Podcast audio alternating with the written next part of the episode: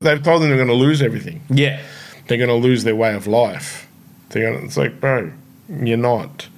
It's like, how could you possibly lose your way of life when white people own everything out here? Like, you're not going to lose anything. You're not losing anything by having people come in and deliver delicious food and cuisine and culture. And for real, it does not bother me one bit.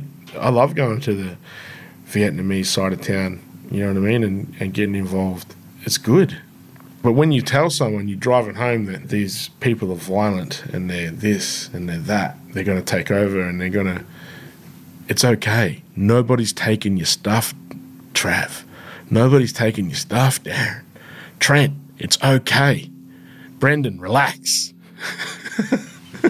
that is Indigenous Australian rapper, actor, comedian, and record label owner from Shepparton, Victoria, Briggs. And this is episode 283 of the Osher Günsberg podcast.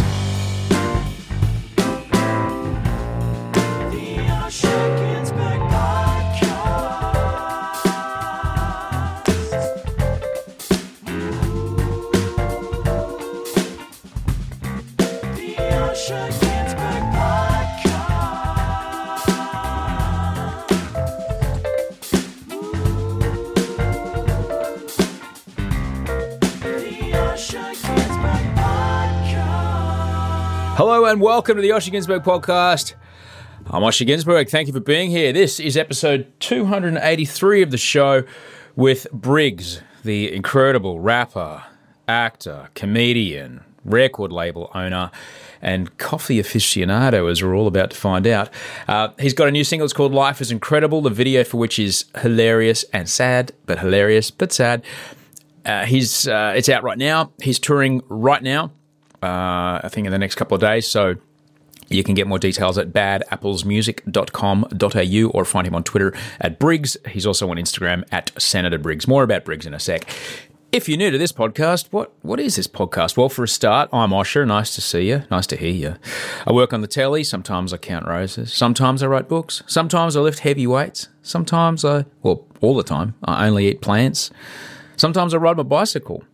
I was born with a different brain, and I wrote a book about what happened when my brain broke and how I got a lot better than what I was. And I tend to talk on this conversation about that journey. I talk to tend to talk on this show about that journey. And this podcast, well, it is a conversation that you get to be a part of, and it's a conversation that we at the show here try very hard to make sure will help you make today a bit better than yesterday. Just something that you'll hear in the next hour and a bit will make you go, "Oh, right, oh, oh yeah." That, that's something I could work with. That's didn't consider that before. That's interesting. I'll put that in the in the quiver and be ready to go when it comes my way. So that's basically it. Thanks to everyone that left a rating and a review in the iTunes store. It really helps more people find out about this show. Uh, if you like this show, the best thing you can do is tell someone else about it or send an episode to someone via text or whatever. But to leave a rating and a review on the iTunes store just pumps us up there in the visibility there and helps a lot more people discover us. So um, a big thanks to Fantos who gave us five stars. Thanks, Fantos. Love this podcast. I always learn something new and really enjoy listening. Thanks for creating interesting discussions with your guests. Thank you, Fantos.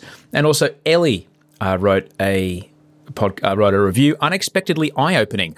Osher's outlook on life and his ability to search for the good in a bad situation makes for such unexpectedly eye opening conversa- conversations with whomever he interviews. If you're after easy listening that addresses hard hitting issues in a deep and meaningful way, this is your podcast. Thanks for making my ability to fall asleep much easier and teaching me something new every week, Osher. Thank you so much, Ellie. I hope you don't fall asleep because it's boring. I hope you fall asleep because of the dulcet tones of our voices just lull you off into slumber. I'll read out more uh, reviews next week. I really appreciate you when you get them in there. So if that's how you want to tell me about the show this week, I'd really appreciate it if you did it through the iTunes review system. Big thanks to a lot of people who've given me feedback about the check in episodes that I've started to do every Friday. I'm so proud of all of us. We found a two part podcast solution that's working really well for everybody. So thank you. Thank you so much. Uh, speaking of wanting to say thank you, uh, a bunch of people asked about the tote bags that we were selling at the live shows, most recent live shows. Those tote bags are now for sale. You can get them on the internet. Go to oshergunsberg.com. Um, you'll find the store there. Click on it, 20 bucks plus postage, and you can have your very own sweet little bit of cotton based carrying capacity to call your own. Uh, OsherGunsberg.com to go get a tote bag. Thanks very much to everyone that sent in a Podsy as well. If this is your first podcast, you're wondering, what the fuck is that? What's he talking about? A Podsy is it's like a selfie, but it's what you're looking at as you listen to this. Okay, just take a photo of it, send it to me, either via email, which the email address for the time being is still send us your email at gmail.com, or tag me on Instagram. Uh, I've got some great ones this week. Cracking. Watching the surf at Alexandra Headland on the Sunshine Coast, on a train in London. Um, the best this week, I think, came from Isabel taking her greyhound for a walk, which is a part of her, basically, her doing the work. You know, she goes out in the morning, she either walks the dog or she goes to run for the dog with the dog, depending on what the dog wants to do. A big greyhound. And that's a part of how she manages her brain. And I really appreciate that you took the take the time to do that every day because it's super important. You've got to do the work. If this is what you got, you got to do the work. Simple as that. So yeah, you know how to get them to me, and I really appreciate it. This is, I should say, up the top.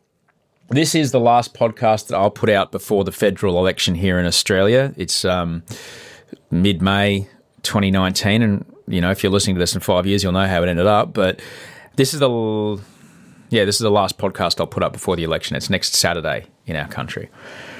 Or this Saturday, sorry, in our country on the 18th. And I would never tell you who you should vote for. That's your choice, your decision.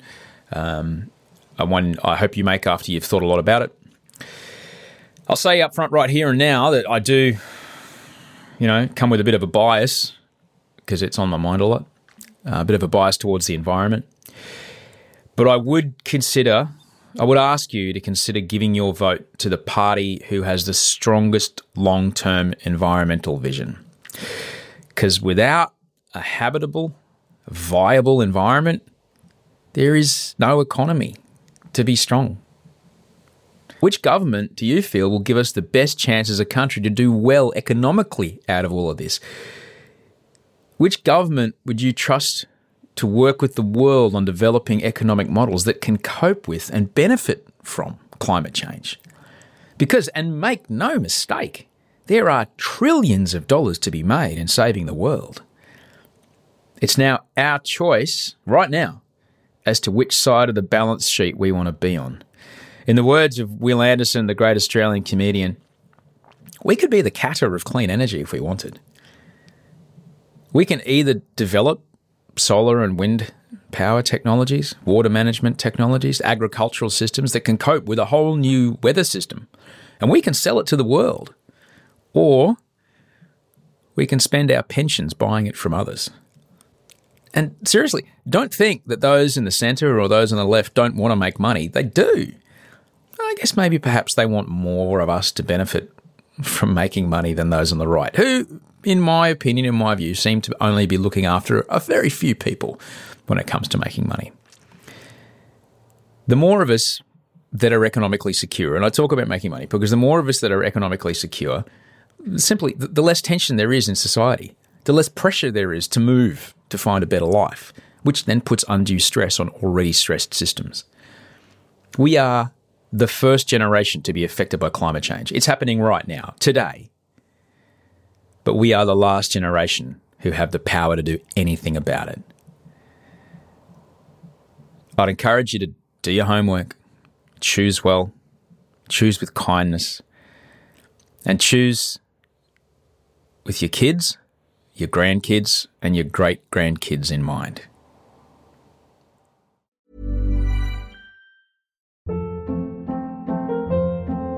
Hold up. What was that? Boring. No flavor. That was as bad as those leftovers you ate all week. Keke Palmer here, and it's time to say hello to something fresh and guilt-free. Hello Fresh. Jazz up dinner with pecan-crusted chicken or garlic butter shrimp scampi. Now that's music to my mouth. Hello Fresh. Let's get this dinner party started. Discover all the delicious possibilities at HelloFresh.com. There's never been a faster or easier way to start your weight loss journey than with PlushCare. PlushCare accepts most insurance plans and gives you online access to board-certified physicians who can prescribe FDA-approved weight loss medications like Wegovy and Zepbound for those who qualify Take charge of your health and speak with a board certified physician about a weight loss plan that's right for you. Get started today at plushcare.com slash weight loss. That's plushcare.com slash weight loss. plushcare.com slash weight loss. So let me tell you about my guest today. Briggs is an Indigenous Australian rapper, actor, comedian, and record label owner from Shepparton in Victoria. From his breakout album in 2009, Briggs has gone on to dominate the hip hop scene here and abroad. He's released four solo albums as well as the landmark Reclaim Australia album with AB Original, an album that spoke volumes to the conversation about race relations in our country. AB Original uh, were recently crowned APRA's 2018 Songwriters of the Year. In 2017, they won the ARIAs for the Best Independent Release and Best Urban Album, and they won the Triple J Award for Album of the Year for their album Reclaim Australia. Briggs is an actor. He features in uh, Cleverman, Black Comedy, uh, The Weekly, among others. He's also a highly regarded comedy writer, most notably working with Matt Groening on his series Disenchantment. Briggs has got a new single out. It's called Life is Incredible. It's a shot to the gut aimed at the life expectancy of Indigenous Australians compared to the rest of the population. Like all great artists, Briggs performs to the top of his intelligence at all times, and Briggs is a very, very smart man. That makes him a true force of nature. Briggs is also a legit coffee nerd, so there's a fair chunk of pretty solid coffee talk at the top that will impress anybody that weighs their beans. You can find him on Twitter at Briggs, B R I G S, or Senator Briggs on Instagram, Senator B R I G S. Let him know you heard him here and enjoy this conversation in a hotel room, well, apartment in Melbourne with Briggs.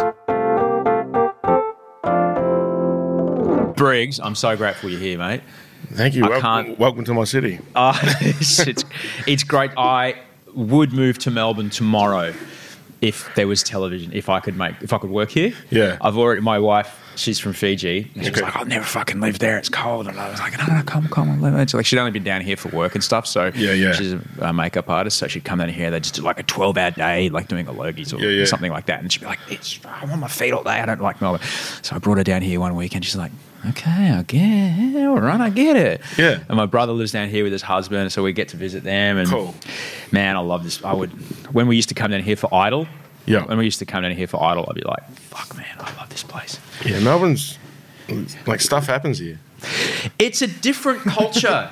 it's a different culture. too. I grew up in Brisbane, so I've got no Yeah. loyalty to Sydney or Melbourne. I don't Well, care. I grew up in Shepparton, so it's Oh, like, right, right. yeah, um, I grew up in the country, so from an outsider point of view, it's like, yeah, you know, Sydney's got the the beaches and whatever. It's like, yeah, but I, I can't, I can't do the beach every day. It's like I need, I need the city. I need something to do. Like I need that work. I need that Yeah. to get that work.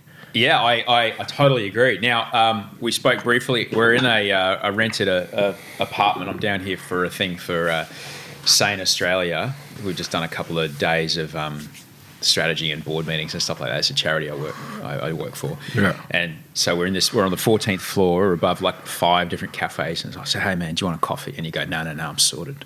Yep. That's like, it's You don't do an away thing. game, do you? Nah, man. It's the first thing I do. As soon as I wake up, I like I've I've started like brewing cold brew at home now. I got like this Japanese drip thing. It looks like some mad professor thing. It's like Yeah. seriously, like there's there's beakers and there's twirling The, things. the one that I have now though is really simple. Yeah? So like the idea is like I can teach my girlfriend how to make it. So because you know we need to have caffeine constantly. Now, I I don't drink anymore. Uh, I don't do drugs anymore. I'm like Yeah. nine years, two months, and what day is the seventh today? I can't remember how many days.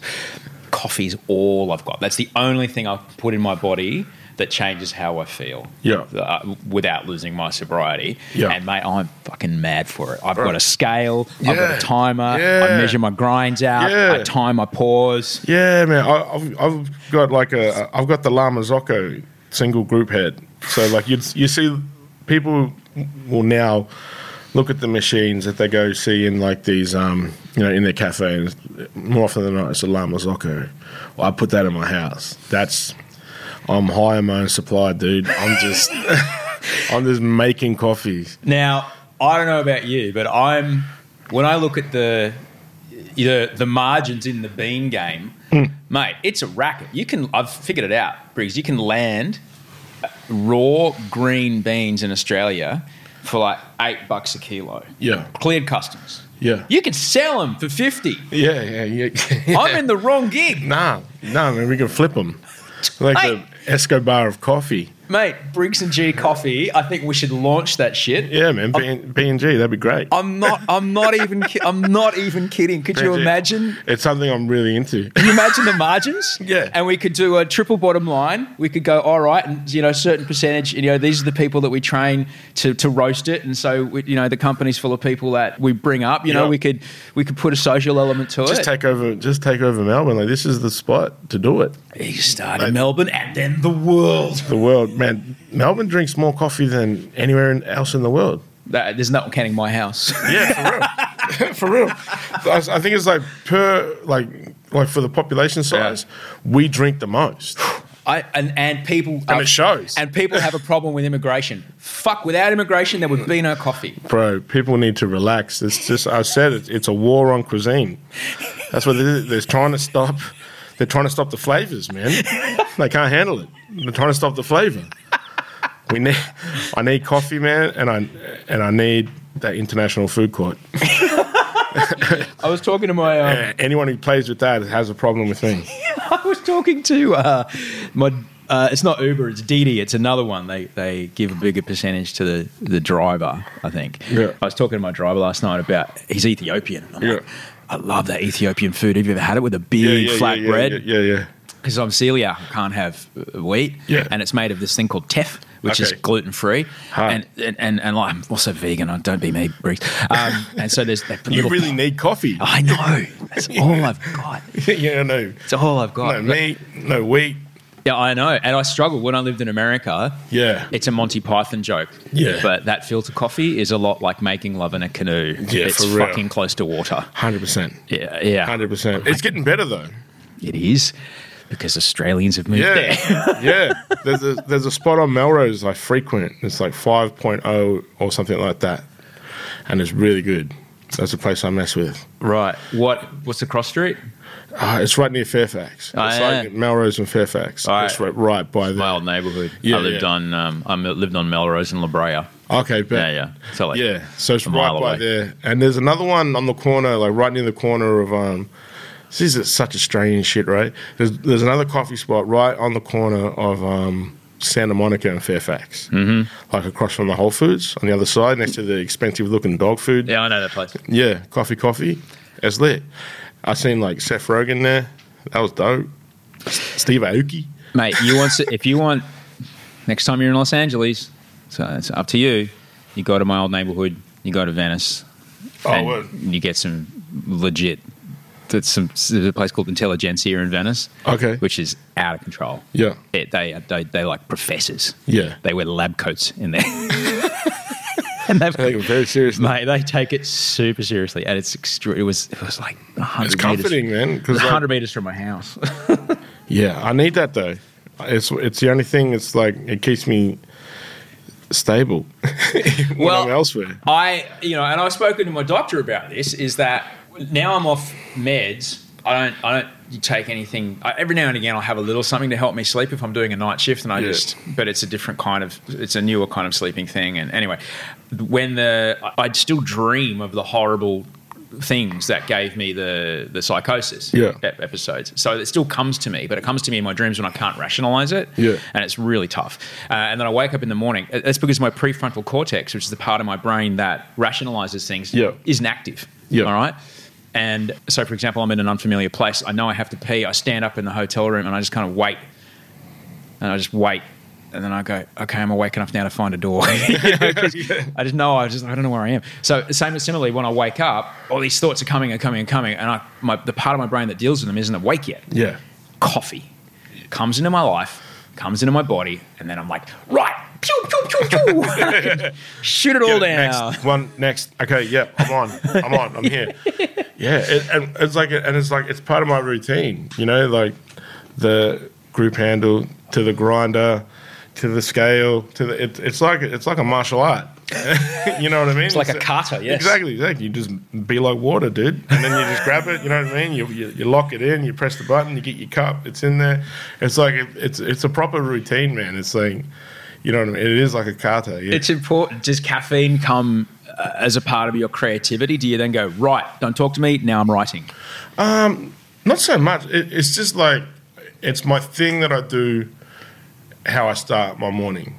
It's the first thing that I do because it's the first like movements that I have. So it's like these are my like everyone's got their little routine that they have in the shower or wherever. You know what I mean? Everyone's got their little thing that they do. Well, this thing is just something that I enjoy that isn't music, that isn't writing, that isn't anything. It's like the best thing about it is it's all structured.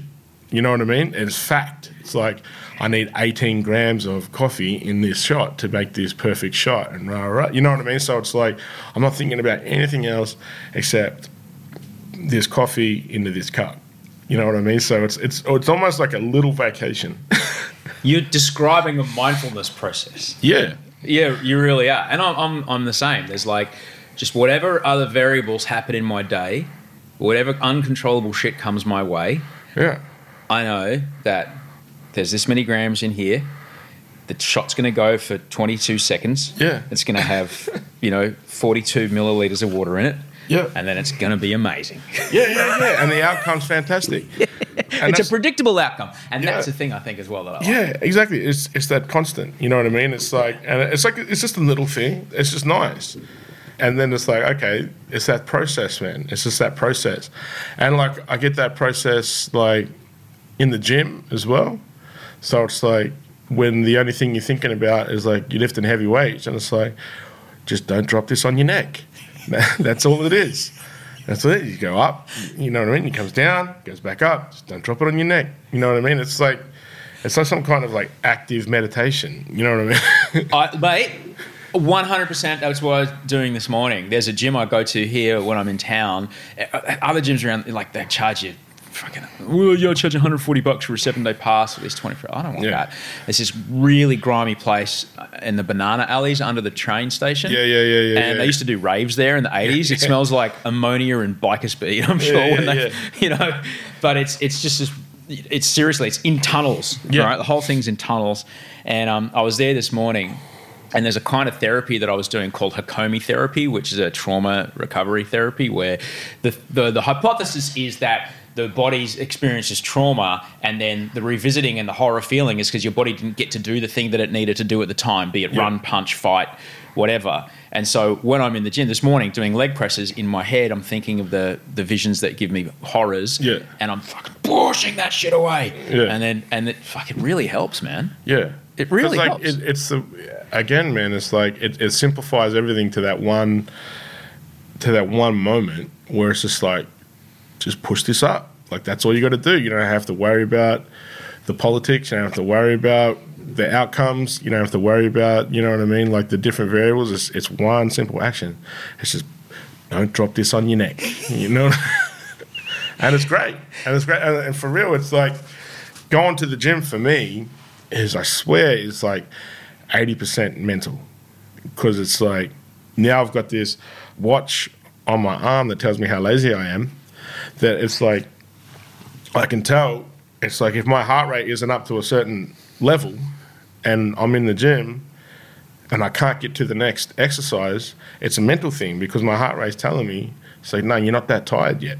So it's like, no, snap out of it. You can do that. Just move. You know what I mean? Like, and that's all part of it, man. It's just I try to bring those kind of um, lessons to everything else that I do. It's interesting, isn't it? When I, I mean, I only started really lifting. I always was like a, a runner, Yeah. and then my, my hips fucked out. I can't run anymore, and so I, I started lifting only about a year and a bit ago. Yeah.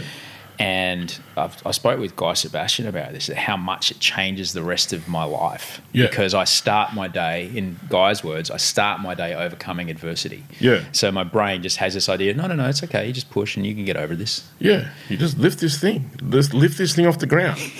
That's all it is. Like, like it's really simple. That's what I like about it because everything else I do can be very, very complicated. The things I navigate can be very, very complicated, and there's a lot of different moving parts. But when it comes to making coffee or lifting weights. They're very simple, and I love them for that because it's just like there's a heavy thing over there on the ground. Pick it up, put it back down, do it again. You know what I mean? Like, and you're gonna feel better for it. Yeah. And there was like just that that mental thing of being like, hey, maybe I could do some more. Hey, maybe I could lift a little bit more. And this and that's when it becomes the sport for me. That's your body experiencing the dope, getting the dopamine, and going, "Oh, that feels good. Yeah. I want to do that again." And then what for me, I love is you know, and as someone who identifies, I've got addicted. I had to take Instagram off my phone. I'm a fucking addict. I'm no, I'm no match for their AI attention grabbing mind control shit. Oh, I right. can't, I can't beat it. I had to I've- take it off my phone. It's, it's like I, it's like muscle memory. It's like you just go to it. I, I, I've had spots where I've deleted all the apps off because I was like, I'm just, I'm like, this is not important. I'm wasting too much time. It's like concentrate on the art. yeah. Like so. So it's about my wife. Like my kid. There's Yeah. people in the room that Yeah. mean something. Not a plate of food in Brooklyn that looks pretty. yeah, but there's also like it's just that thing as well of like I was just picking something up and and just doing it out of habit to like you know where it almost becomes like a nervous tick. Yeah. it's like if something's going on in a room or you know it's like oh shit, I was looking at my phone. Escaping, yeah. Yeah. That was the thing. I was avoiding. That was avoidant behavior for me. yeah, Um, I just I just look at my phone, but like I got to a point where I'm I'm pretty well well I am in control of it. It's like I'm like Instagram, fucking Twitter, like these are all one way conversations for me now. Like they used to be like debate platforms. Now this is a one way conversation. It's like you will just get, you know, that that this is me. My message, rah rah. rah, This is not a place for discussion. There it is. Fuck off. I'm gonna go write a song now. let my and in the old ways, let the music do the talking. For Let- real, like, or I'm gonna, I'm gonna go write some jokes. Like, Yeah. like this is just a, it's, it's a, it's a billboard now. It's like it's an announcement. Like, I'm not here to have conversations with Darren with the fish. You know what I mean? Like, you're like, I'm not going to argue with a. Blo- I'm not going to argue with a jet ski. yeah, no, I'm, I'm not here to argue with a racist sunset. You know what I mean? like, this is not, this is not what I'm here for. You know? Darren with the fish. It's always fucking Darren with the fish. You know what? That's his hero shot on Tinder oh, as Oh, well. Right, right. That's him, mate. Controlling. That's his control. I have the fish. I am the only one who has the fish. No one else has this fish. You know what I mean? Like, and that's where, like, I just like stopped, um, you know, the interaction because like it, it wasn't helpful. But the other thing, like, especially like around Facebook and stuff, the interaction that I had with like ignorant bigots and whatever, it wasn't helpful for um, my younger fans. So I was like, I started to be mindful of that. It's like, fuck, like they're coming through to check music, and they see me arguing with with racists. It's like, yeah, look, like some people might get a kick out of it, have some fun, but for some other kids, it might not be that great. So I've got to be mindful of that to you know make sure that you know not to like try to shelter people from whatever because it's a it's a big wild world, but there's definitely a, a point where you have to be like, look, this is my space, I control it. So if they don't need to see it, then I have to address that. I'm, I'm actually right now. You're a stronger man than I, Briggs, because I'm looking to get someone to to run that stuff for me. Oh man, I'd love to have someone do it Uh. for me. It's just the thing is, is like, I think the appeal for social at my level is the fact that people know that it's me.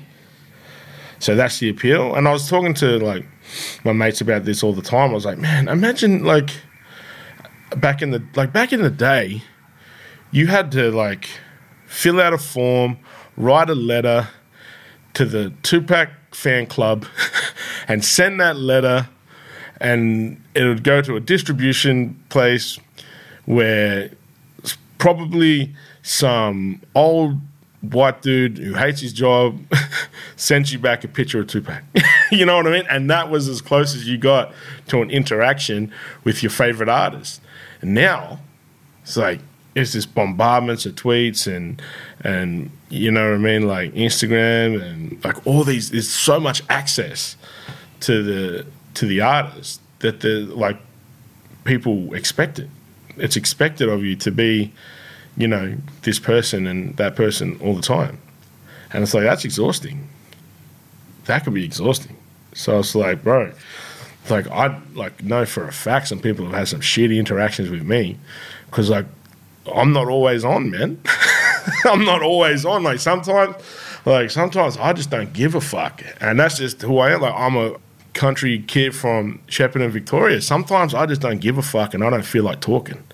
You know what I mean? Like nine times out of ten, I'm good. I've never turned down a picture for a kid. You know what I mean? Like my young fans or whatever. But if you're old enough to be told to fuck off while I'm eating lunch, you know, sometimes that can happen. I can relate. For real, like because like people people can be rude. Yeah. like that. Was, I've had people like sit down at my table, man, like ready to chop it up. Like, hey, that thing you said, like I've got X Y Z points to bring up with you. Like, bro, this is not the time and place. You know what I mean? Like, you you're really in my zone right now.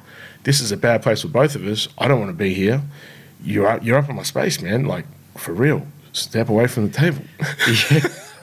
I'm sorry that happened to you, man. It's It's crazy. It's well, crazy. I, I think it might it might be a, an offshoot from, you know, if you've grown up having that kind of access that you describe. yeah. It is like, of course, this person's.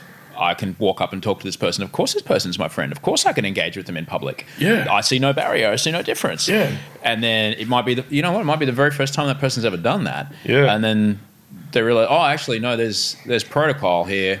Uh, developed over hundreds and thousands of years that is there for a reason. Yeah, it's it, yeah. People's entitlement is like grown exponentially. Yeah. You know what I mean? And it's like everyone expects everybody to be on and to be that person Mm. And It's like- available yeah, and and, I'm like, I'm, it. I'm like, bro, like for real. The other thing was like early on in my career, like you know, growing up where I grew up, if someone walked up to you and was calling out your name, they were looking to offer you out for a fight. So it was always like a like back foot, like this this dude wants something. You know what I mean? Like we're gonna have to, you know, punch on. But like you know, you, you unlearn these things as well to relax a bit. Oh, I don't know. It's still going to be there. I've been to Shep a bunch of times. One of my one of my good friends is from Shep. It's a beautiful place, man. Bro, this is it's really funny, man, because like we met in Shep. Shut up. When did we do that? Bro, we met in shit, man. When I was I was I was a baby. I would have been seventeen.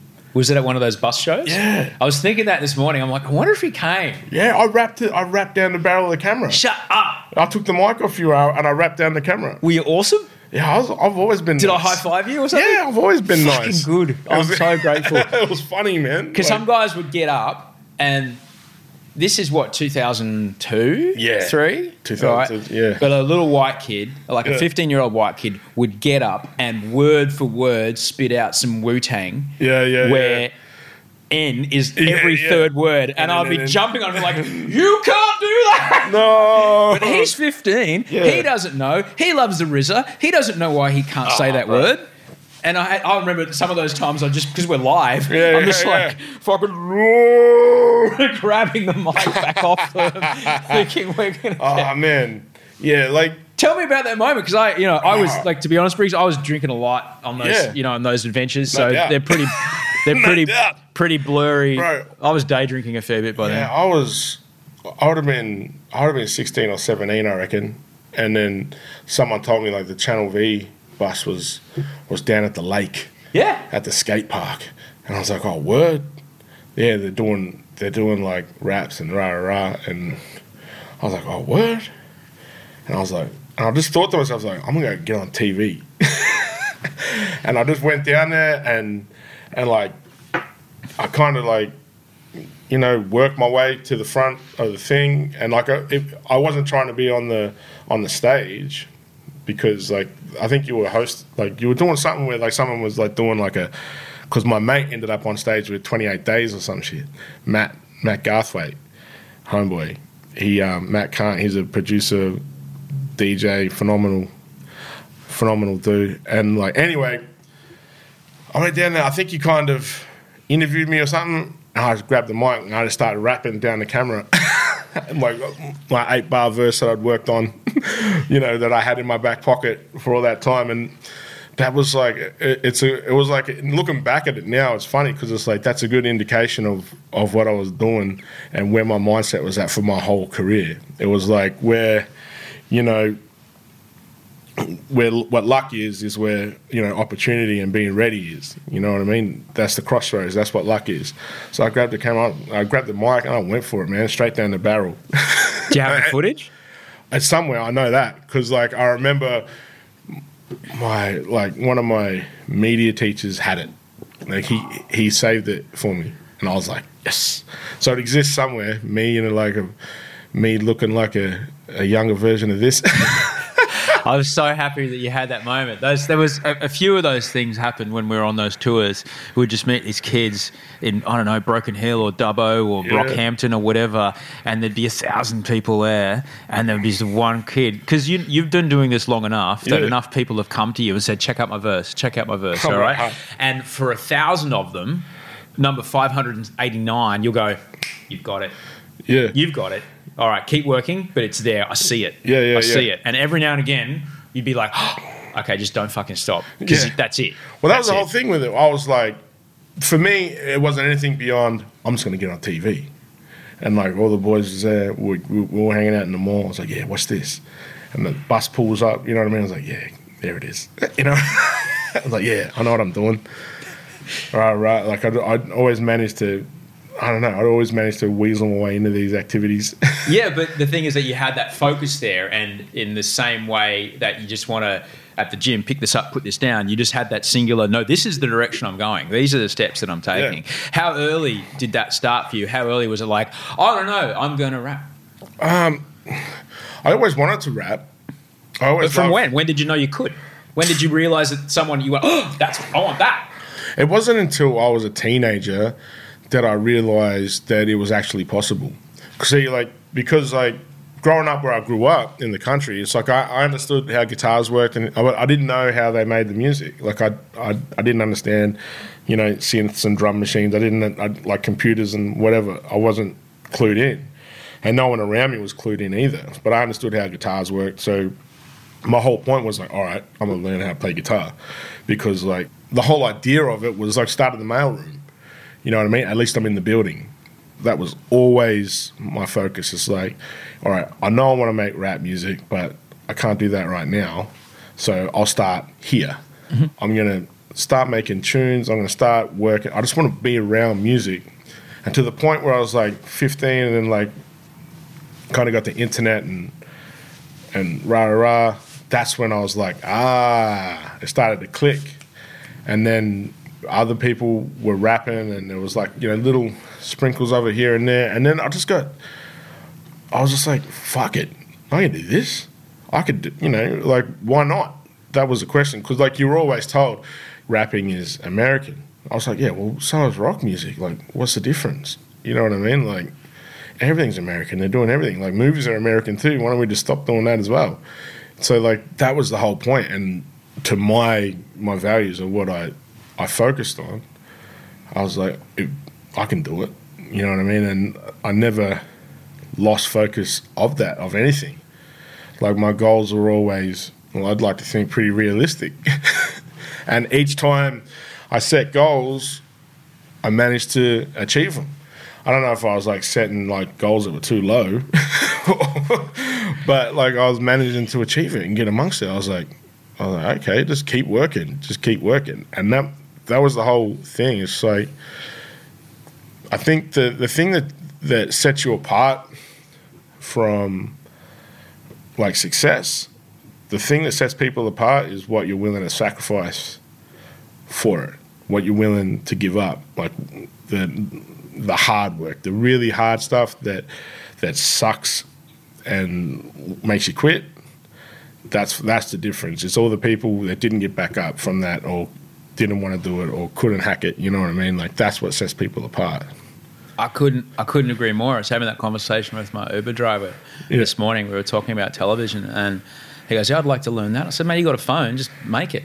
And yeah. he's a Pakistani guy, and I'm yeah. like, "Just you know, you love the IPL? Love the IPL. All right, man. We'll do a three minute video about the IPL every week, yeah, and do a hundred of them." Yeah, get and then good. and get that's it. There's it's like you wouldn't jump in a in a light plane with someone that hadn't done ten thousand hours. Yeah, for real. You know, you got to do it. You got flight miles. That's the only way. Bro, that was the whole thing with my motto, man. I was like, just do it. Just have a shot. It's not brain surgery. No one's going to die. You know what I mean? Like, it was like such a big thing to come over, especially in like indigenous communities, to come out and be something more than, you know what I mean? To come over self confidence and, you know, self determination and trying to instill these things in the community around you as you're doing it as well. It's like it's a lot of work, but it's so important because it's like you didn't do this yesterday, but you're doing it today. Imagine what else you could do. You know what I mean? Like that was always my focus. It's like I could do this, man. Like shit, they're not that good. Was there someone in your life that helped you helped you see that, or was there something that you were inspired by that gave you that message? Um, I think just everything that was moving around me, like at in Shepparton at home, like with my old man and the footy club. He has the unseen the moves he made to um, build up this pillar of the community that everyone lives off. All these offshoots that everyone that creates so many jobs and employment and opportunity. And just like the little wins that I was having on my own, I was like, if I keep winning, if I keep doing these little wins, because like for each little win, there's a hundred losses. You know what I mean? But like whatever, you're gonna lose. You know what I mean? It's like it's like a you know the perfect analogy for for this kind of stuff is like boxing, man. It's like you're gonna get punched. You know what I mean? It's a it's a fight. You're gonna get punched and it's gonna hurt, but you know what I mean. Like, you're gonna throw some punches and they're gonna land, and you're gonna and you're gonna win. You know what I mean? Like that's the whole point. You just, you just keep going through it. You keep getting it. You know what I mean? Like so, I just never. I, I never wavered against that. It's like I always knew, you know what I mean? I always had this disgusting self determination. this this thing in me that said that you're as good, if not better, than. You know what I mean? And like you can tell these stories, and there's only one of you. You know, like, and it, it's not to say that there's only one of me, and there can be only one. There's a there's only one of a lot of people. You know what I mean? Like I'm just one of me, and I'm just trying to do what I do and fit in. You know where I fit in and there's going to be room and like just being realistic about stuff. It's like it's not going to last forever, but it's going to be good while it's here. In Shepparton, where Yeah. you grew up, uh, with your family, was there? I only know what it is to be a, a white immigrant who grew up in Brisbane. All right, I was a baby when we came here. Yeah, How early on did you realise that? You know, oh, I call a lot of people uncle, but only you have only one uncle, and I have seventeen. How early did you realise that structures are different and that your Ah, your culture is different? straight from- away. Yeah. yeah. It's like I've always like I, I can't remember a moment where I was like, "Oh, we're different." It was always just like, "Oh, this is this is what this is," and the outside is a lot different. You know what I mean? So it, it there was never it wasn't a point where I was like, "Hey, we're all the same." Mm. It was always like, "No, no, no, no. We are this. This is something else." But outside, like looking outside, it was always like, "Fuck, that's weird." you know what I mean? It's like like having aunties that you never see and other family that you walk past in the street and you wouldn't know who they are, or you know what I mean, like scheduling in and penciling in times when when family would come over. Because like man my uncles would just rock up at the door at 6 a.m and be like what are you sleeping? You know you know what i mean? And like that's that's just the way we grew up. It's like the door was unlocked. People would just walk in and out and that's just how like it's, it's hard to look at it feel like anything but that was normal because that that is your normal. Whatever you grew up with is kind of your normal. It wasn't until it's not until you're outside and you're really like getting this like you know scientific look at everybody else and being like like really breaking it down like oh okay. Or you go over to sleep over at Timmy's house and you go, wow, this is different. Oh, bro, like I had, like I remember being asked to leave um, kids' houses, like when they found out I was blackfella, for real. Like they'd be like, oh, "Who are you?" Like, oh, I'm Adam Briggs. I'm like, oh, you're Briggs, are you? You know, you can go. When did you go home now? We're going to have dinner at three. you know, you know what I mean? So it's like, there's, there's a lot of those kind of stories, but like that's the town I grew up in. Man, it was like it was like it was super duper. Yeah, super, I'm just trying to think. This is like mid '90s. That would have been happening. Yeah. I was talking about it not long ago, man. Um, that like you know we, the Rumbalara Footy Club, joined the Division Two Goulburn Valley, and and there was a team. Twenty minutes from Shepparton, half an hour from Shepparton, um, called the All Blacks, that were affectionately known as the Niggers. And this is like 98, 99. Like this isn't the 70s. You know what I mean? Like, or the 60s or the 50s. This is 98, 99. Everybody knows better. but it's the arrogance. And um, yeah, so like, you know, they'd be like, come on, the niggers. I was like, fuck. You know what I mean? Like, we were like, are they going for us? but like, and then, you know, their, their, their club song was, yeah, They've real. got a club song. Yeah, they had the club. Oh, we're from Niggerland. It was like you know Tigerland, whatever, whatever. You know what I mean? Like, it, like it sounds extreme, but that's 'Cause like- it is. Yeah, but like we grew up in that absurdity. Yeah. You know what I mean? Like we grew up like like that's where we grew up. That's the absurdity we grew up in. You know, and and these kinds of attitudes still float around. float around, man. Those people are people's parents. Yeah. There- There's guys who are in their 20s who got raised by those men who sang that song. And they, honestly, I have to look at it, freaks, Yeah. and go, they're not a bigot because they hate, they just don't know any better. Yeah, They It- just don't know any other reality. yeah, and that's what I mean. Like that's their normal. Yes, and they've, they've just never been exposed to anything else. So why? Like, we all know that it's not normal, but that's their normal. If you grew up surrounded by this, it's like that's why so many, like I'd get in so many fights and stuff as kids because like someone would just drop abo, coon, whatever in a in a sentence, and I'd bang like straight away, like with like I just had this switch and I would just let it fly. Like you just get punched in your mouth straight away. Like I've I've tempered that and I've learned to control that, but that like that's was my go-to response. and like you know, like you know, you'd all like you, you'd always be in all these tussles, and like this kid would be getting punched in his face, be like, "What the fuck, man?"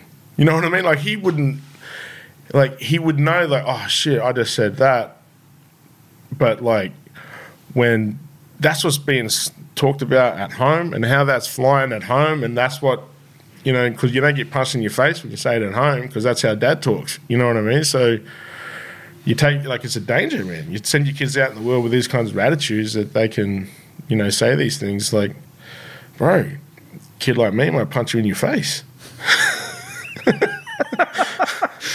I don't advocate for violence to Oh, no, solve no, these no, things, no, not but I understand. Not like I, I wasn't advocating for violence either. It was like it was just like that was just like yeah. what happened. Like like I don't like I'd tell everyone like don't punch people in their face. Don't do that anymore. You can't like it's you can't do that anymore. But I get it. yeah, but I get why 15 year old you did it. bro. But like it started really early from like you know like people's like recollection of racism, you know, often floats around their adolescence, early adulthood. But man, I remember when I was a kid, like when I was like in primary school, you know what I mean? And this kid would say, "Oh, like because I was fair skinned dude as well, you know what I mean? Like they'd be like, oh, but you're not a real abo, plow, punch in your face real quick, you know, you know what I mean? Like." like and and they'd be like what just happened and like everyone's confused he's he's bleeding out of his nose i'm upset everyone's angry you know what i mean like teachers don't know how to deal with it because they're not taught either um, they're just oh don't say that again and you you don't punch people who say that it's like well fuck like that like everyone was so unequipped to deal with this really ugly side of what Australia is.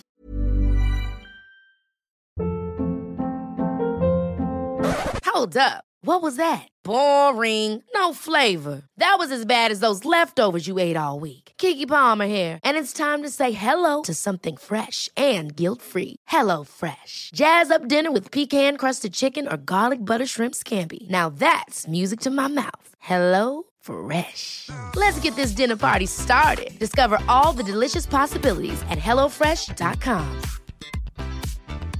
There's never been a faster or easier way to start your weight loss journey than with PlushCare. PlushCare accepts most insurance plans and gives you online access to board-certified physicians who can prescribe FDA-approved weight loss medications like Wegovy and Zepbound for those who qualify. Take charge of your health and speak with a board-certified physician about a weight loss plan that's right for you.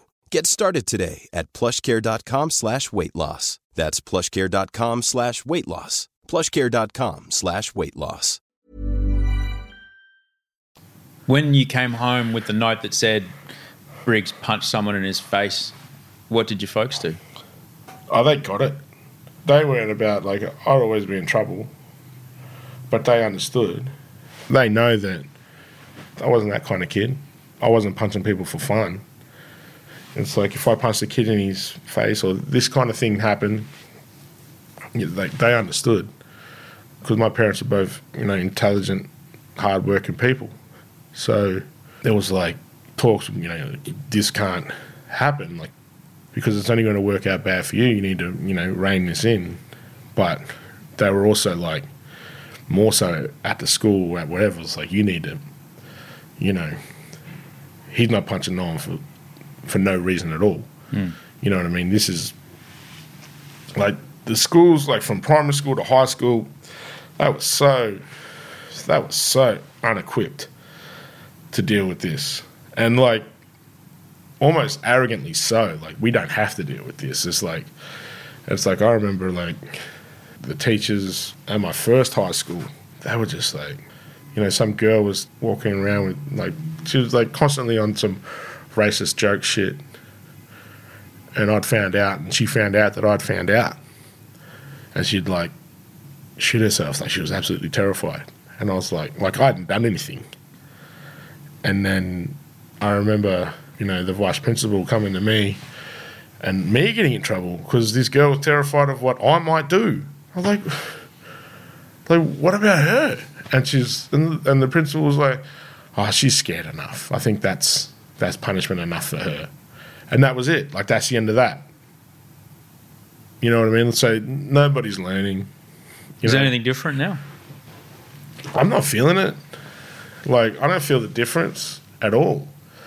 It's still like the the exclusion is still because that's what you know the racism is. It's exclusion. It's like it's still there. It's like begrudgingly they you know have to, and I'm you know I do things on a macro level that they have to deal with. I put billboards up. I you know what I mean. I make these songs that uh, you know, that talk to the world and talk to the country. I deal, I put things out on a macro level, so they have no choice but to deal with it. Mm. They have no choice but to address this gigantic elephant that I keep pushing into the room because that was part of the plan of everything I was doing was about making it too much to avoid. It's like you're not. It's like if you avoid talking about this, you know what I mean. It's like it's really obvious you're avoiding it because everyone's looking at it. You know what I mean? Like, so got to be undeniable. yeah, it has to be a presence. Like everything I've done has always been tied to more of a movement rather than just a singular song.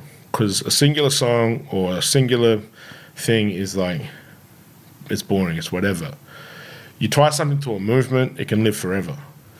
You know what I mean? I mean, I think of Apocalypse 91, The Enemy Strikes Black, and what Chuck D did with the Martin Luther King Day in Arizona. yeah. Like, fuck yeah. Yeah. right.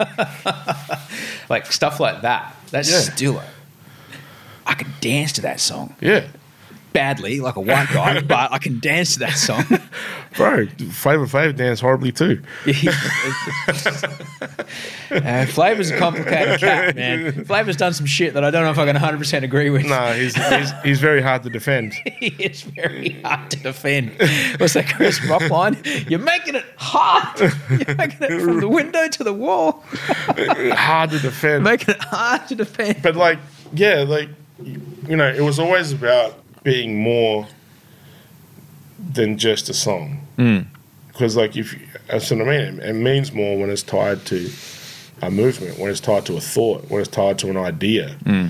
Like I, you know, did with life. Life was incredible. It's about tying it to something that people understand and know the stats, but it's not personified.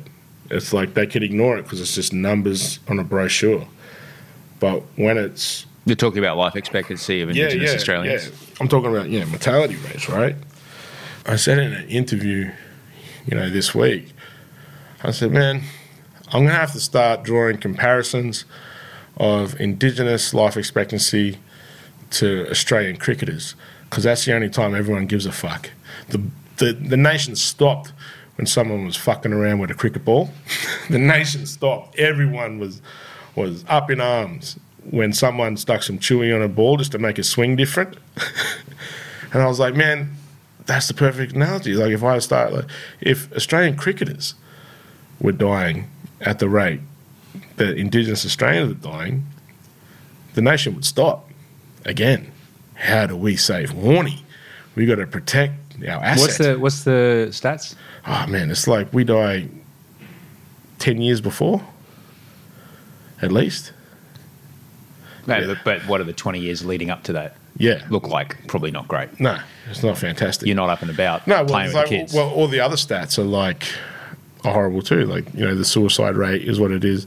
Mental, you know, it's more susceptible to mental health issues, health issues, and you know, employment rate. And for me, the way I look at it, it centers around racism and exclusion and people's self worth. It's like if you push people out so far and their self worth is is so far down, you know what I mean? It affects every aspect of your life, from your health to your mental health, which should be looked at as the same thing.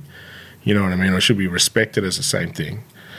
And that reflects in every aspect of your life. Because if you don't have that, you, you, you've got no foundation.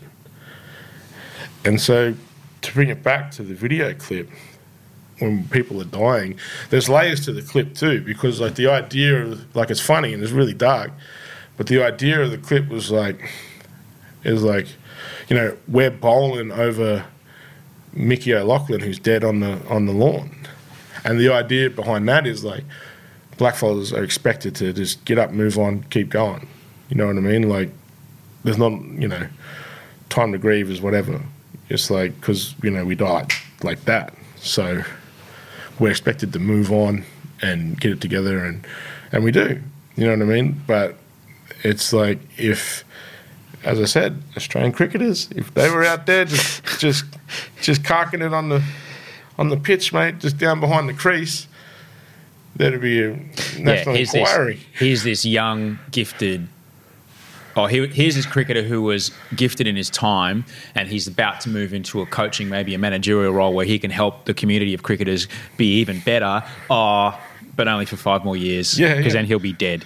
Like where where would Australian cricket be without those guys who are in their fifties and sixties who are helping the young guys come up? I mean, Shane Warne was taught the flipper by Richie Benaud. Yeah, right, yeah. you know, it, it's like without that there would be no warning. But what if Richie Benaud had died ten years before that? exactly, and and and that's what I mean. Like, I, you know, I'm just trying to meet, you know, the rest of Australia halfway. It's like, well, fuck. Look, all right. If I, I I don't really watch cricket, but I can, fuck. If I can explain it to you in cricket terms, maybe I can read. It's like learning a new language. Um, I do love the video. It's darkly funny. Um, you also shot a bit of it near my house, which is pretty cool. Oh, were? Yeah, yeah. I live about I don't know about two k's from that bowling club. Nice. Yeah, by the cemetery there. Yeah, yeah. Yeah, we live on the other side of the cemetery in a little, Okay. a little apartment about half the size of this actually, because that part of the city's fucking bananas. Paying twice as much. Dude, Don't move to Sydney. Uh, it's three of us, two dogs, and a baby on the way. I don't know what the fuck we're going to do, Briggs. Um, but I, like I said, I grew up in Brisbane. I'm happy to, you know, just It's a nice part of the world, though. it is a lovely part of the world. Um, but did you shoot the dance scene in the in the uh. Marrickville Bowling Club? Yeah. I went to a rave there around the around the time that I met you. And I can't even tell you the kinds of drugs that I was taking that night, but I remember that roof. Yeah. They, they used to have the they had a they had a oh, I can't know black market I think with the raves they did them once a month or something they put black plastic on the windows because they would go till noon or Oh, one the man. next day. But it was Yeah. it's a pretty grim Yeah, it's, I can feel it now. yeah, I remember. Uh, I remember I had. It was I don't know. I took some drugs and the drugs that I was taking made me want to vomit a lot. And I remember being like having you know feeling the effects of these drugs and then puking on the on the bowling lawn on the bowling green with this uh, lady I was with. Um, rubbing my back, going, "It's okay. It happens all the time. It's fine. It happens all the time." like, it's good. It's good. It's, it's all right. It was a good. weird. It was a weird It's a weird time. Yeah, yeah. It Yeah. was so great. Uh, the Nikhil Louis being fished out of a pool with pool noodles. Oh, that was oh, that was Shari. That Oh, was it? Shari. Yeah, Oh, Shari. sorry. Me, me and Nikita were, were poolside. Shari, Shari took the L on that one. I, I, I gave her, I gave her an expensive bottle of liquor for that. Um, she was, M, she was MVP.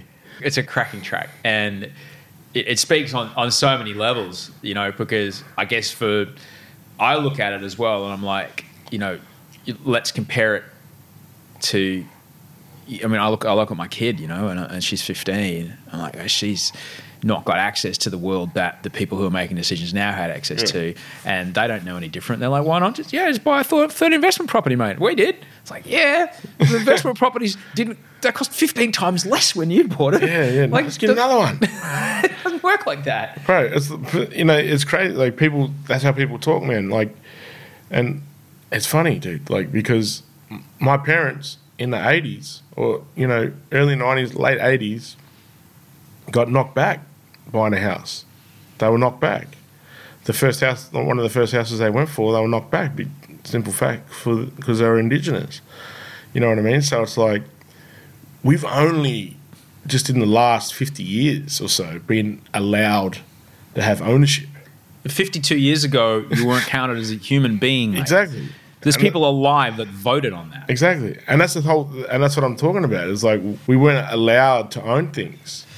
So you know what I mean? Like everyone's like, ah, I put if you pulled yourself up by your bootstraps, you'd be you know, it's like no, you ha- it's like having inherited wealth isn't really a thing for us. Intergenerational wealth doesn't exist. yeah, we are we, we're only just starting that. Hmm. You know what I mean? So this whole idea about well, you just got to pull yourself up by your bootstraps is like, bro, we just got the boots. we don't have the straps yet. You won't let us. You won't let us have the straps. We're not Yeah. allowed to have no, the straps. we got to wait another fifty years for some straps. But like, you know what I mean? So, you know what I'm talking about in in the song. You know, it, it is. It's a you know, it's a buzzword that that sends everyone nuts. Is white privilege Mm-hmm. or the buzz phrase, and so many dudes and women, whatever, you know what I mean, get their back up about it because the idea is, you know, privilege means I've got this, I've got it easy, I've got it for free. You know, I didn't hard work every day.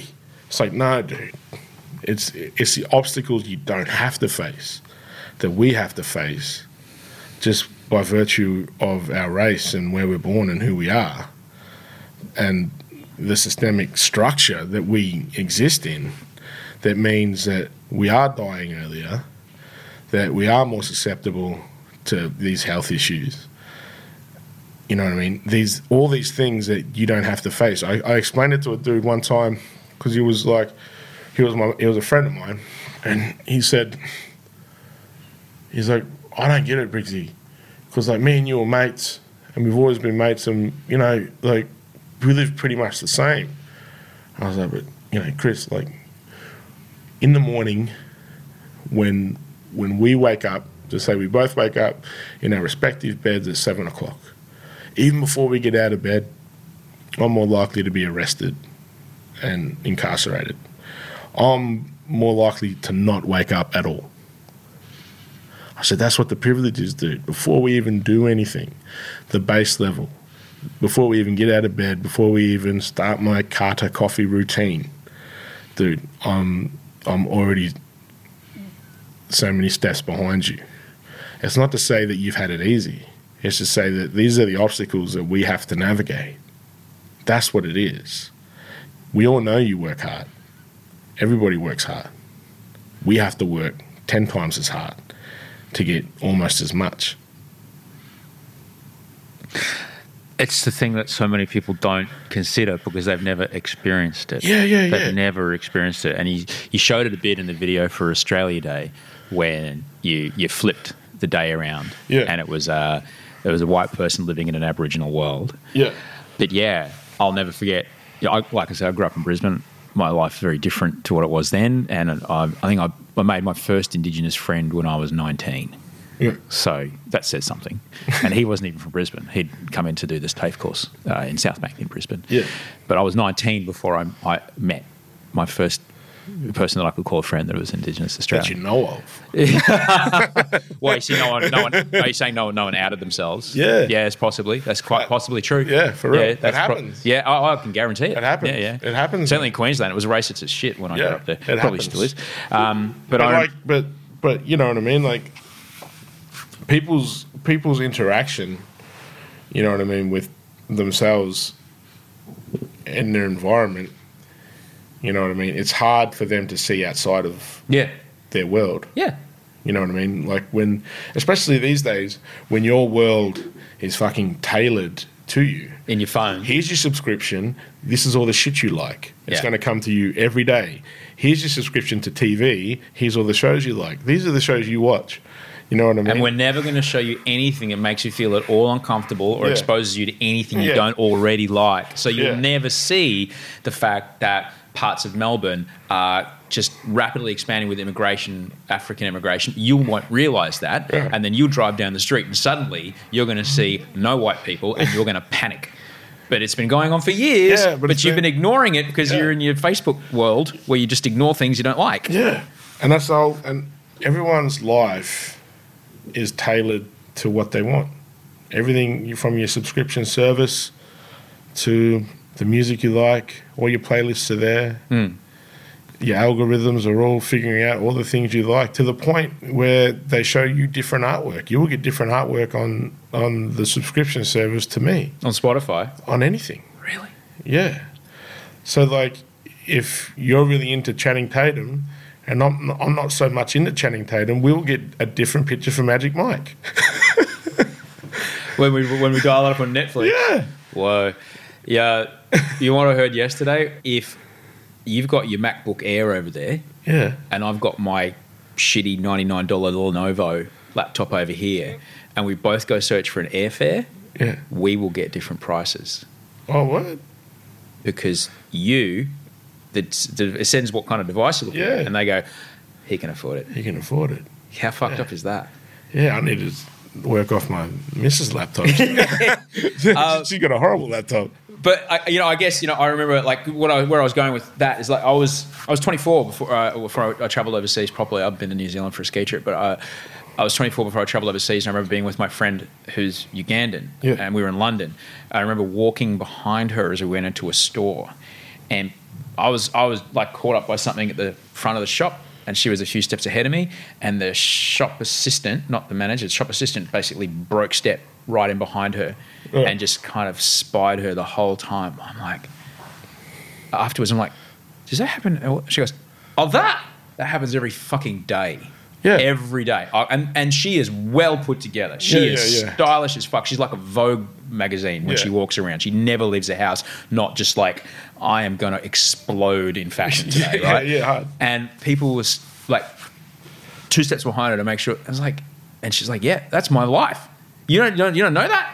Every fucking day that happens to me. Yeah, man. And like, I think this is the sort of thing you're talking about is like, before she gets out of bed, she knows if I'm going to go to the shops today, people are going to put upon me that I am criminal in some way. Yeah. Just, just because of the way I look. And Yeah. that's, I'm going to deal with that shit as I walk around the shop trying to buy food for my kid. For real, yeah, it happens. Like I, I know exactly what I look like as well. You know what I mean? I'm under no no delusions. Like I've got, I, I I look like a thug. you know what I mean? I'm covered in tattoos. I've got a beard. You know what I mean? I look like I'm pissed off all the time when I'm, when I'm just thinking. You know what I mean? Like I'm I'm very much aware, but it's like it's a different kind of thing you have to deal with every day. Every day. Like in all these different like I used to get bad anxiety just meeting new people. I didn't like to meet new people, especially dudes who thought they were funny. Because I'm like, all right, he's, he's working for his routine. Yep. All right, when's, when's he going to get to his racist stuff? He's working for all these jokes. Yep. When's he going to get to his racist stuff? I know it's coming. And the worst part about it was like nine times out of 10, they work towards that racist stuff. And there was a real anxiety about, like, I didn't like meeting new people. I was like, I don't want to meet new people, man. I'm over meeting new people.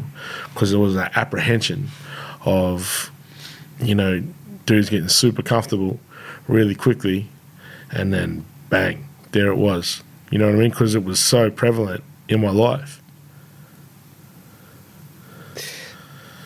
I think when I hear you speak about your mate and the conversation you had about privilege, for me, when I see reaction to people talking about privilege, is there's almost a feeling of, but if I give that person something, I lose what I've got. Yeah, yeah.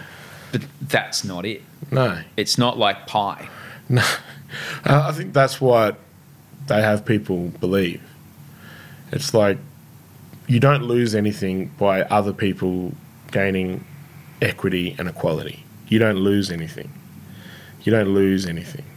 And I think, like, you know, once people can get their mind around that the fact that you're not losing anything, there's nothing to lose. You know what I mean? Odds are you never had it. you know, it's it's just all these perceptions and and the fears that they because the fear is the easiest thing to sell. It's the easiest thing to sell is fear because everyone has it and everyone gets it amplified and it's really easy to amplify. Happiness is a little bit different. Different things make people happy. Fear fear is really easy. When I first saw the video for Australia Day, I, and I, I kind of wanted. I was at once. I was stoked that the show I work on is nominated, is, is mentioned in it, because I was like, yeah, that's right. And I was like, I wonder, and I kind of wanted to be like, I, no, I won't say it because that's just me being fucking. Uh, look at me, I'm so fucking virtuous. Um, but I, I read a lot of books about a fuckload of massacres. Well, I do. yeah, word. And it's really important because I never got taught that at school. Yeah. You know, I never got taught it. And then, I, I think that's the difference between what the people who deliver the product hmm. to the people that consume the product. true.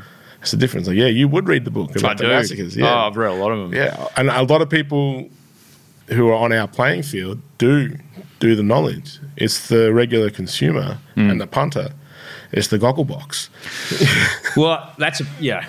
I actually kind of like the casting on that show. They, they're very clever. Yeah, I was they- just generalising. No, I appreciate that For fun. Um, but I, I remember when I first started exploring kind of non-traditional uh, lines of, I guess, white savior history. That Yeah. you know this country was saved by the British, which is what we got in Queensland.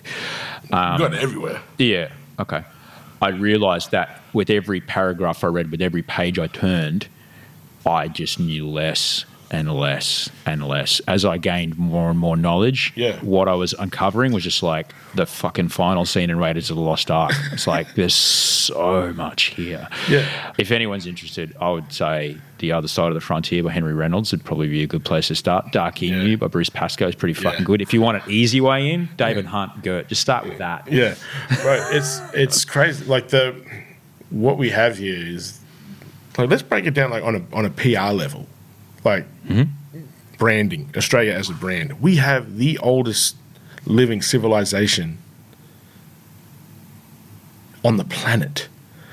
This is the oldest living culture still here on the planet.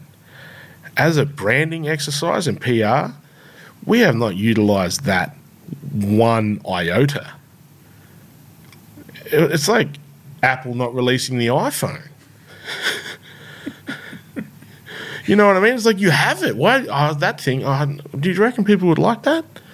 That's just an iPhone. Like you reckon? Reckon people get into that? It's like you, what you have is the most unique thing on the fucking planet, dude. On the these vast cultures and nations and languages and art and culture, like Stories and wisdom. Story- and, like- and technology Yeah. uh, of, of managing the land. And there's Bro, so much. it's- and it's like, nah, but but Barbies though. it's like, yeah, nah, I've never heard of a barbecue in any other. Yeah, like South Americans probably might have some barbecues, but they're not like ours. But like, this is what I'm talking about. Like, as a like, if you if you want to look at it, like, because like you know, I'm often you know looking at my stuff as a brand, and I was like, look at Australia as a brand, and you haven't released the iPhone Australia.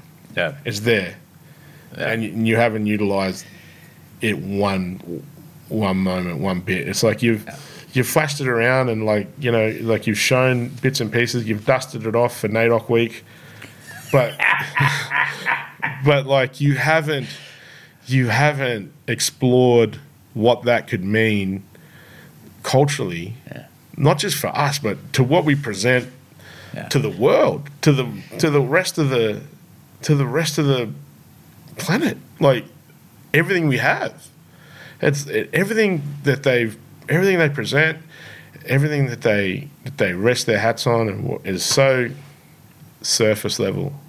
It's so it's so shallow. I wonder if us as a country, you know, I see, like, as far as a path forward, Yeah. for me, the model would be, it is, I think the only thing in, in recent history would be South Africa. Yeah. It's like, okay, rewrite the rules, rewrite the constitution, Yeah.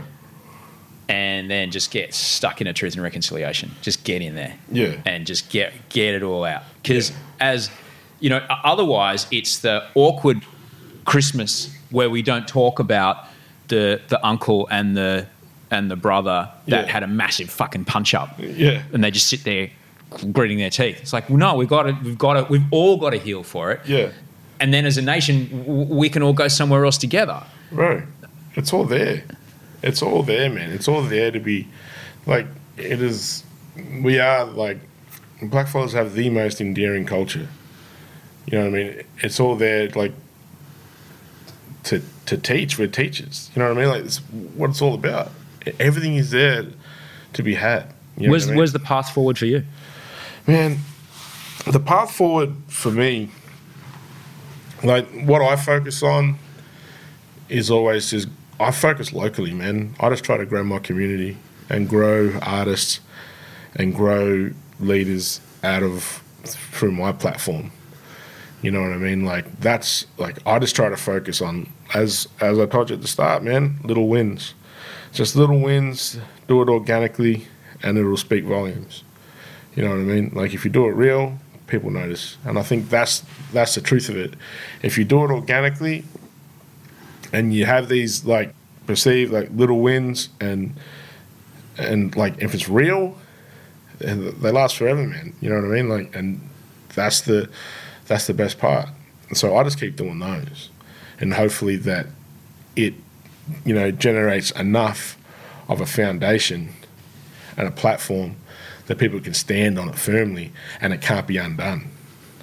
That's what it's about. It's about doing things that can't be undone and creating a whole, creating a normality for Indigenous artists, you know, personalities to be who they are and not have to speak. And it's like, all right, well, now that AB Original's done, we'll take them out and we'll replace them with the new Indigenous Act. And then they're done. Yep, oh, AB Original back on cycle. We'll put them back in there. You know what I mean? That there's room for everybody in, you know, in all different kinds of facets of, of our industry and industries. And everyone doing their part in their neck of the woods is what's going to change everything else. You put a billboard up in your neck of the woods. bro. More billboards. That's the way forward. More if For people who haven't, for people who haven't seen it, and like because podcasts live forever, people might be listening to this in five years. Yeah. Um, can you describe what it what it looks So like? what- And- yeah, so Pauline Hanson put a billboard up. Pauline Hanson is a white nationalist um, racist. who's been to prison? Yeah, who's, yeah, who went to prison? um, that was one of the original quotes for the billboard. Was Pauline Hanson's done more prison time than me, but I don't think ABC Legal were going to get it over the line. But uh, because like it is an advertisement for the Weekly, that the TV show that I'm on. So she put a billboard up in my hometown of Shepparton, which pissed me off. And it's like, well, you know, these things are considered. You know what I mean? So obviously, you know, there's a good chance of, of her getting some votes out of there. And the quote was, Um, I've got the guts to say what you're thinking, which is pretty rich, you know, thinking that everyone's a racist. But but um, I tried to buy the, the billboard in Shepparton, the other side of it, but it had already been bought a little bit in advance, so we missed out on that point. And I was like, find you know, find another, find another billboard, and we did, and it was on the way to Frankston, which is you know just outside of Melbourne classic Pauline country on the way out there. And um, I bought the other side of it, and it just says, "I can't wait to see the back of Pauline," and it has the back of her head mirrored. You know what I mean, as if it's the other side. And um, and it great, it good, it got good traction. did uh, various people holding fish and jet skis and motorbikes get upset? Oh, bro, a thousand percent. But I, I don't read Facebook. and as I said, man, this is a one-way conversation. There's my billboard.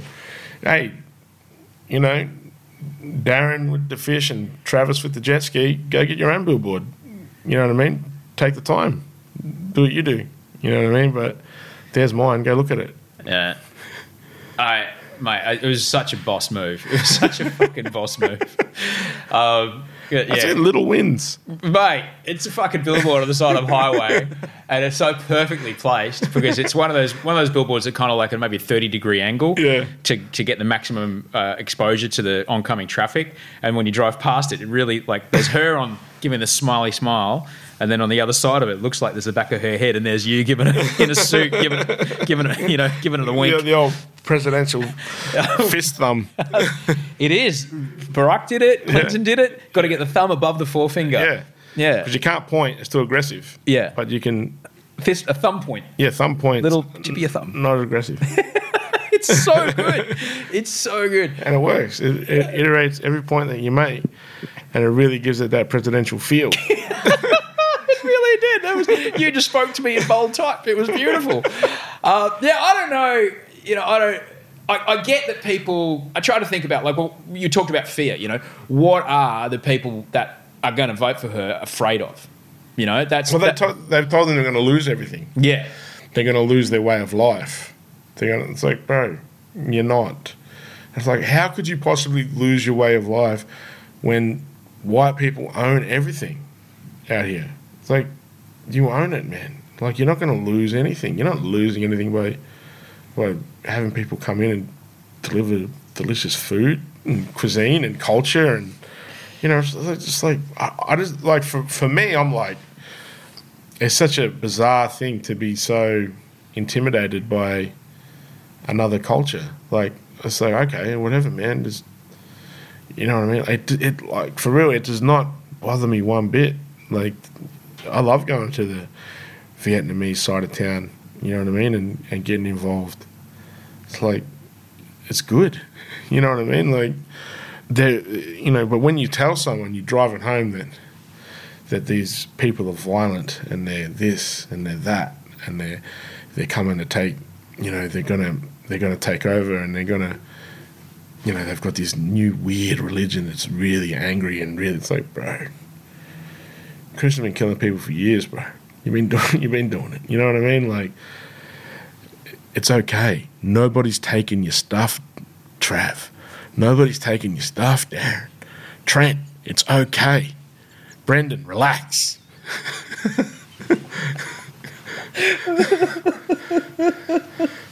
Oh god, Trent and Brendan. Kayla, just put it down. It's okay. Unlock the door. You know what I mean? Like, Yeah, yeah, yeah. It's like you because like it doesn't scare me at all. Yeah. You know what I mean? Because I'm like, I guess I'm trying to figure out like how do we implement indigenous culture and make it cool and, and implement it into the space that I'm not thinking about like my space is being taken away. Like they already took our space. You know what I mean? I think that's what they're scared about. It's like, oh, we know what we did to them. That's what I was talking about before. Like deep in our hearts, we kind of know. Well, that was pretty fucked up. yeah. Yeah. And I think that that guilt sits in the back of mm. of the Australian psyche, Yeah. knowing that you know the wealth of this country Yeah. was ill gotten. You know what I mean? Like from mining to farming to everything, man. Like it's ill gotten. Like people died for that, so you could do that. You know what I mean? Like and not that long ago. No. and and I think like that's kind of what the you know sits in the back of people's minds. But the idea that their way of life is being challenged is just bizarre because it's mm. it's really not. It's like it, it's not going to change the way you drive to work. You know what I mean? Like everything's going to be exactly the same. Hmm. You're not being challenged. Like you know, it's okay to be white it's incredible to be white. It always has been. When has it never not been okay to be white? I was talking to my girlfriend about this other day. I was like, I was like, you know, it's funny. Even time travel is a white privilege. Like we can only go forward, black fellas. Anytime we go back, it gets way worse. Unless we go like pre seventeen eighty eight. Oh, fuck. Shit, man, you're right. Yeah, You're so right. yeah. So it's like you know, it's just a funny idea. It's a good one. and I want that to be a movie. It's like we can't go back. It sucks. But like, that's what they're scared of. They've been issued this idea that everything's going to change. Everything's changing for the worse. It's like no, it's not. You know, the first time she got to breathe was the Howard era, and then the second time she got breath was the Abbott era, and it feels much worse now just because of the news cycle. It feels way more prevalent than it ever has been. I, I don't think it is any more prevalent. It's just there's more access for to see it, and it'll change, but she'll go away, and then she'll get breath again, or someone like her will get breath again, and that's just what it is. Is it up to us as a society to just kind of try to bring those people who are afraid, hold them by the hand and go, it's okay, man. It's going to be all Yeah, right, it's going to be cool. Kayla, Trent, relax. it's going to be fine. You know what I mean? Summernats will be there. I, I promise. Summernats isn't going anywhere. Yeah. You're still going to have V8 supercars. Yeah. I know it. It's written. and yeah, that's the whole. Yeah.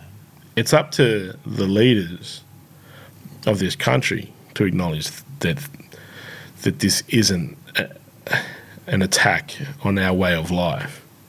This there is no attack. There like it's to dismiss the fear hmm. that people have to put a nation at ease. That's what you know what I mean. Like that's everyone's so fucking on edge, dude. It's like a, it's everyone is so on edge. Everyone's scared to say anything. Anyone's scared to to look at someone the wrong way. Everyone's so terrified, and it, like everyone's on edge. And it's up to the leaders of the country to relax the nation.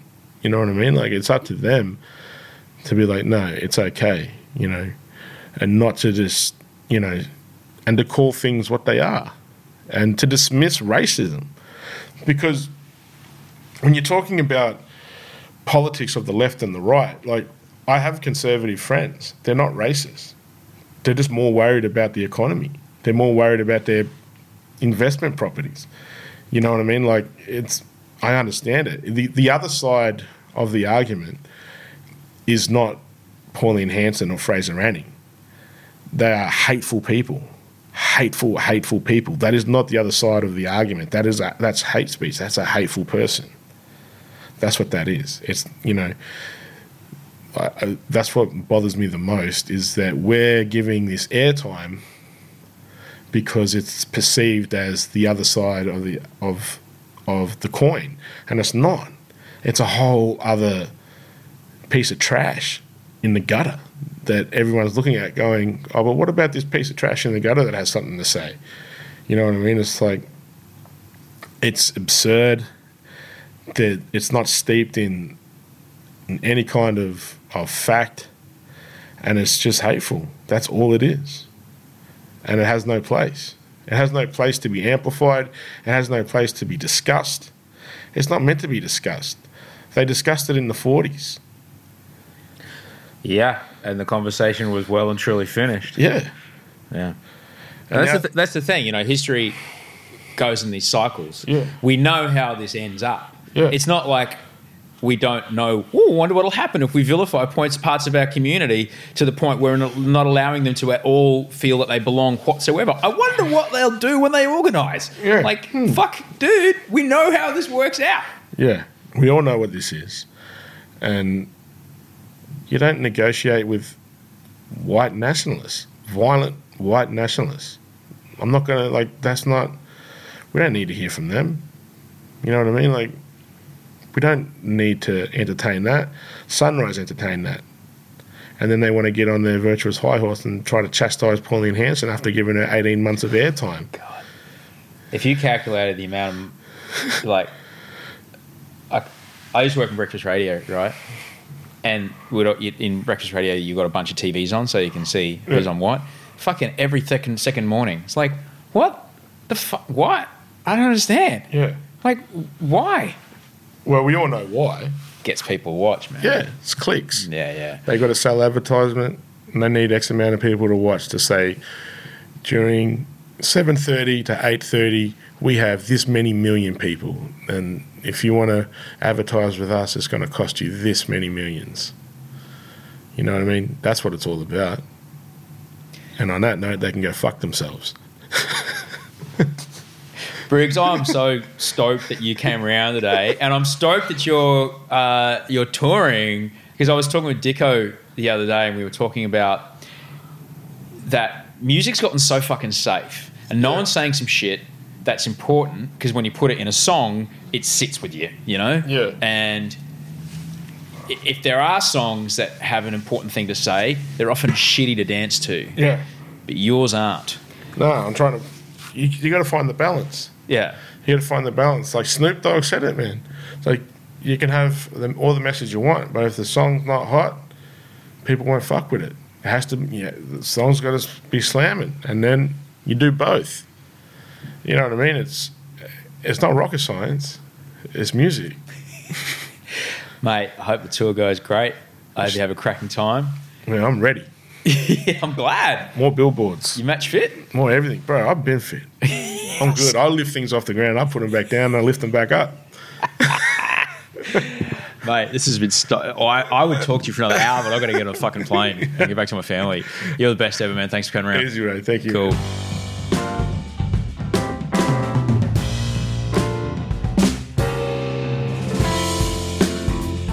That was Briggs. You can find him on Twitter. He's B R I G G S and on Instagram, Senator Briggs. Senator B R I G G S. He's touring at the moment. More info about his tours at badapplesmusic.com.au. Go on, get along and have a good time. Thank you so much for being here. I really, really appreciate you for listening. I could not do the show without you. Thank you for everybody that made the show with me. Andy Marr, my fearless audio producer who turned this show around quicker than anything because I'm like, we have to get this out before the election. This one's too good. He was working on another one for me and he, he pulled up stumps and went straight into Briggs. So thank you, Andy. Thank you, Rachel Barrett, for helping me and Briggs get in the same place at the same time, the producer of my life. And thank you, Toehider, for the fantastic music that brings us in and out every week. Thank you for listening. I'll talk to you on Friday.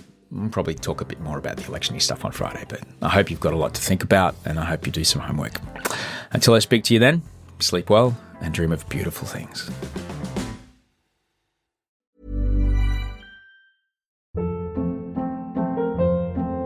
Hold up. What was that? Boring. No flavor. That was as bad as those leftovers you ate all week. Keke Palmer here, and it's time to say hello to something fresh and guilt-free. Hello Fresh. Jazz up dinner with pecan-crusted chicken or garlic butter shrimp scampi. Now that's music to my mouth. Hello Fresh. Let's get this dinner party started. Discover all the delicious possibilities at hellofresh.com.